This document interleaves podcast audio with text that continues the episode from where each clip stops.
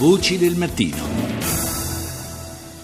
Do il buongiorno alla vicepresidente di Confindustria con delega sull'Europa, Lisa Ferrarini. Buongiorno. Buongiorno a lei, buongiorno agli ascoltatori. Eh, buongiorno, dunque eh, in questo periodo ci si interroga molto su, su, che cosa possa accadere, su quali possano essere le ricadute eh, sul nostro sistema economico e produttivo, eh, ricadute del, eh, della Brexit, del referendum che eh, ha sancito la volontà della Gran Bretagna di uscire dall'Unione Europea eh, un, un, evento che porta eh, naturalmente ulteriore instabilità in un, in un quadro eh, generale che già non, insomma, non, era eccessivamente florido, la ripresa anche nel nostro paese per quanto ci sia è abbastanza stentata. Sì, eh, guardi, io credo che anche gli inglesi non si aspettassero l'uscita e secondo me erano tutti convinti di, di arrivare a un 45-46% per poi fare una leva grossa sull'Unione Europea e che purtroppo quando si gioca la roulette russa qualcosa di traverso può succedere. In questo caso è successo, l'ha dimostrato il fatto che tutti i grandi leader eh, del partito si sono dimessi, perché ormai credo che la classe dirigente politica eh, inglese eh, si sia rimessa tutta e quindi cioè, in, in, realtà in questo momento sta trionfando io direi il totale caos perché ieri l'ultimo colpo di scena di Farage che dice no io ho vinto e adesso sto in Europa mi scappa da ridere a controllare quello che accade. La situazione, la situazione, sono troppi anni che l'Europa non parla di crescita, e troppi anni che, che, l'Europa sta lavorando su una burocrazia spietata, noi parliamo di burocrazia in Italia, se eh, ci concentriamo eh, in Europa la burocrazia è cento volte quella che in Italia, la crescita che è l'unica possibilità di uscita da questa, da questa crisi, che guardi ormai sono otto anni che continuiamo a, eh, mi permetta un, un pensiero, a, a, mettere sale sulle ferite, quindi sì. ancora abbiamo il nervo scoperto, è tutta la situazione del credit crunch che purtroppo in questi giorni continuiamo a percepire che si sta acutizzando perché eh, quando manca la linfa vitale per le imprese, che sono il flusso finanziario, il credito, eh, lei può avere le più brave, più fantastiche capacità e competenze del mondo, però rischia di arenarsi e quindi bisogna pensare a una crescita, a una crescita, a una crescita fortissima.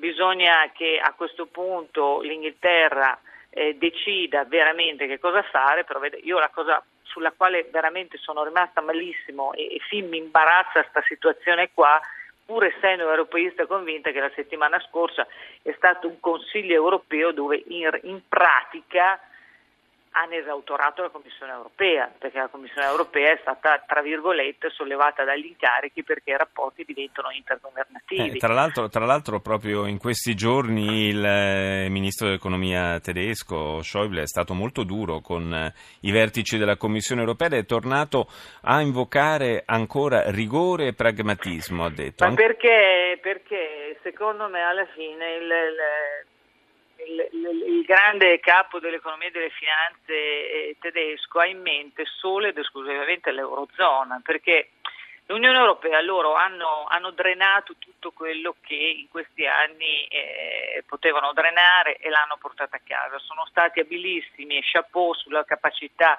tedesca di governare l'Unione Europea al punto che sono andati oltre da un punto di non ritorno perché quando lei pensa all'Europa purtroppo l'associ immediatamente alla Germania, quindi c'è già l'anomalia no? di pensare a un'Europa germanica. No, l'Europa è l'Europa di 28 paesi, non è l'Europa di un paese, però purtroppo è così. Il loro controllo in tutti i punti vitali, le direzioni generali di tutte le commissioni, quando il commissario europeo non è tedesco è comunque di un satellite tedesco e quindi dei paesi del nord Europa e quindi Beh, da questo punto loro... di vista, Ferrarini, l'uscita della Gran Bretagna non rischia di sbilanciare ulteriormente l'Unione Europea eh, rischia, da parte di, verso la Germania? Di sbilanciare insomma. ulteriormente, però guardi che forse la più nervosa in questo momento è la Germania, perché lei si ricordi che per la Germania la Gran Bretagna è il primo paese di esportazione mm. europeo e quindi per loro è un problemetto il fatto di perdere, cioè destabilizzi fortemente l'Europa perché tutti i paesi dell'Est con la perdita della Gran Bretagna vanno un po' in crisi perché era il contraltare della grande Germania, quindi guardavano volentieri al mondo anglosassone del mondo tedesco, cioè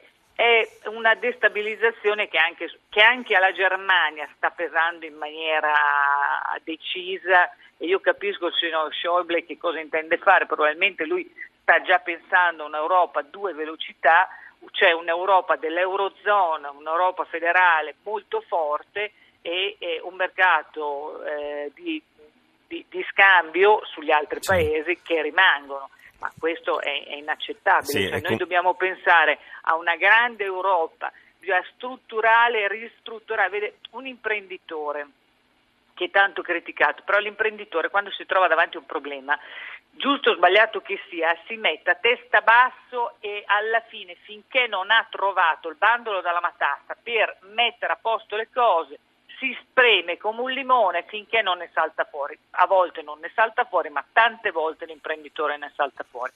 L'Europa adesso è da un punto di non ritorno.